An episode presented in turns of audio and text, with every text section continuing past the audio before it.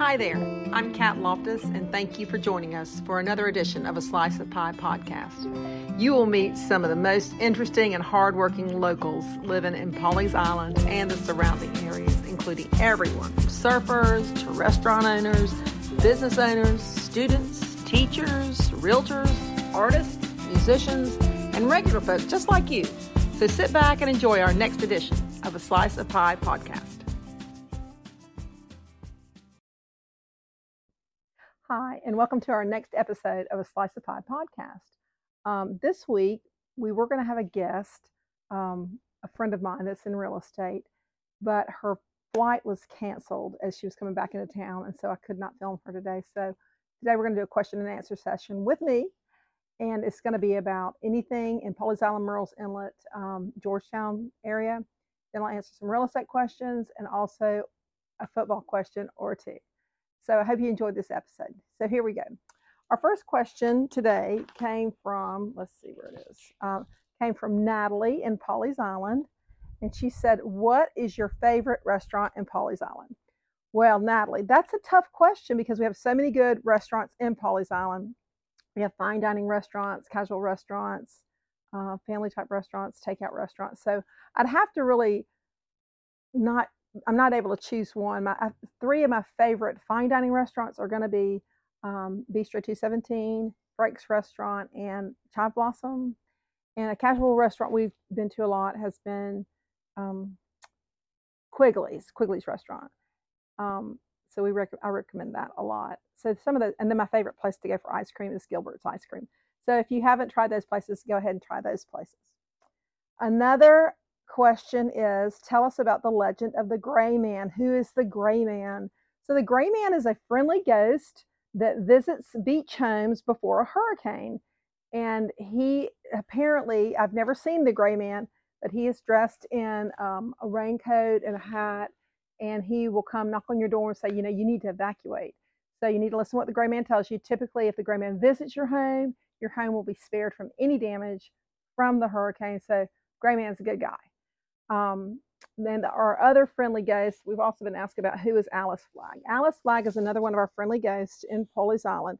Alice Flagg was a young girl originally from Murrells Inlet, South Carolina, and she uh, fell in love as a teenager with a boy um, that her brother did not want her um, hanging out with.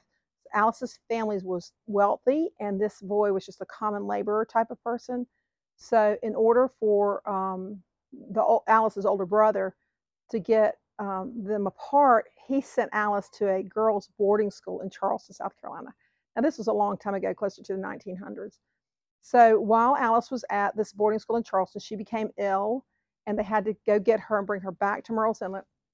While she lay sick in her bed in Murrells Inlet, they discovered she had on a chain around her neck, and on the chain was a ring that boy had given her. And the brother got so mad, he pulled it off her neck and he flung it out into the marsh. And shortly after that, Alice Flagg died. But her ghost is said to be looking for the ring, to look for the ring in the marsh. And there is a, a tombstone, a headstone, a flat headstone in All Saints Church Cemetery in Pawleys Island that just says nothing but Alice on it. And a lot of visitors will come in reverently to that um, to the um, cemetery and they will walk around backwards three times or seven times, I'm not sure, and expect to see Alice. Sometimes the rings on their hand will turn.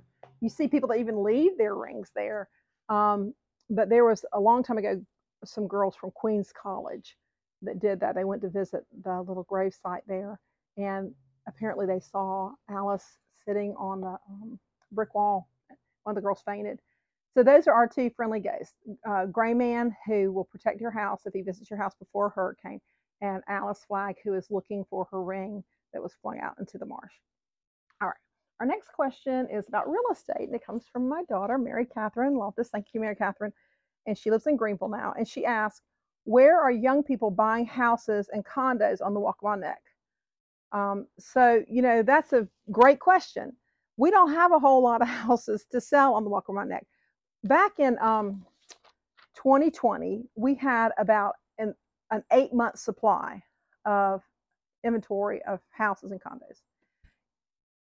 during COVID, as more and more people moved here, that supply of places to live went down to one month in 2022. That was our inventory, a one month inventory. Now in 2023, as things have leveled out and the interest rates have risen, we have a three month supply of houses.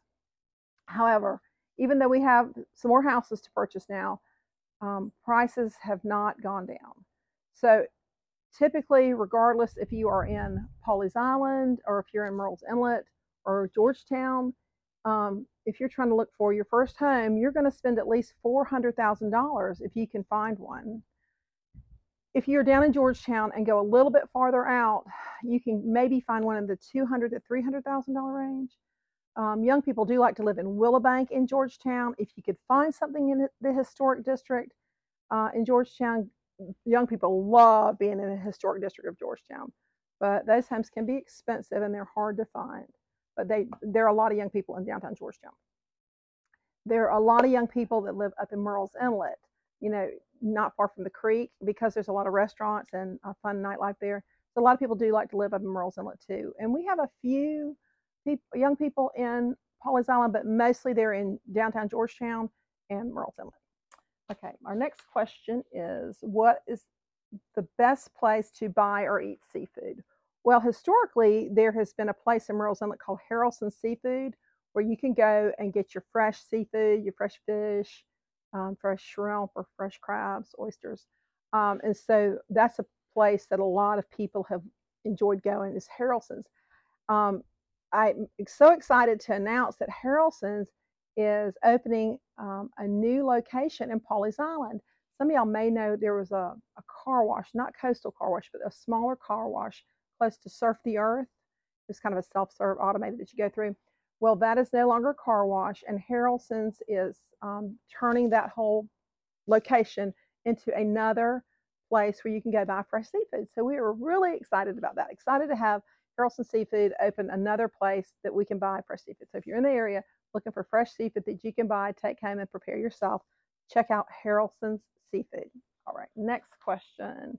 Now we're going to get into the football segment of our podcast. Um, only got one football question. And this question comes from Bo O'Neill, and Bo lives in DeBordieu. And he said, Why are Tyler Grisham and Wes Goodwin still employed? Well, Tyler Grisham and Wes Goodwin were our coaches, our assistant coaches for Clemson. And as most of you know, Clemson lost to Duke in a big way this past Monday night on Labor Day. So it really upset a lot of Clemson fans and angered them. And Clemson was supposed to be so good and have so many four and five star players where Duke did not, but Duke just outplayed Clemson and Clemson just failed miserably. So, Bo, I don't know. I, I, don't. I've never heard of a coach being fired after one game. I'm sure they're going to be given a second chance. But I, I tell you what, Bo, if the Clemson football team doesn't recover quickly and find their mojo and their way to play defense and their way to catch passes, maybe some of those coaches will get fired. It is yet to be seen, but I think everything is up for grabs at this point. We do want to wish our, our local football teams well. We hope that USC Gamecocks play a great game. They can get a win this week. We hope Clemson gets a win over Charleston Southern. We hope the Citadel gets a win. We hope that the Georgia Bulldogs and the Tar, UNC Tar Heels get a win. And whoever you cheer for, I hope they get a win, especially our Waccamaw Warriors. I know they're playing football tonight, so I hope the Waccamaw Warriors also can, can get a win. So thank you so much for listening for this shorter version of our um, Slice of Pie podcast here from my front porch. Um, and if you ever have any questions, anything you want to know about Pawleys Island, Murrells Inlet, DeBordieu, Georgetown, about um, just anything, or about real estate, or about football, because I love talking about college football, just uh, send me a text or a DM, whatever, and I'll be happy to answer your questions. I hope y'all have a great weekend. We do have a guest planned for next Friday, and you will really enjoy listening to her. Have a great weekend, and I hope your team wins. Bye.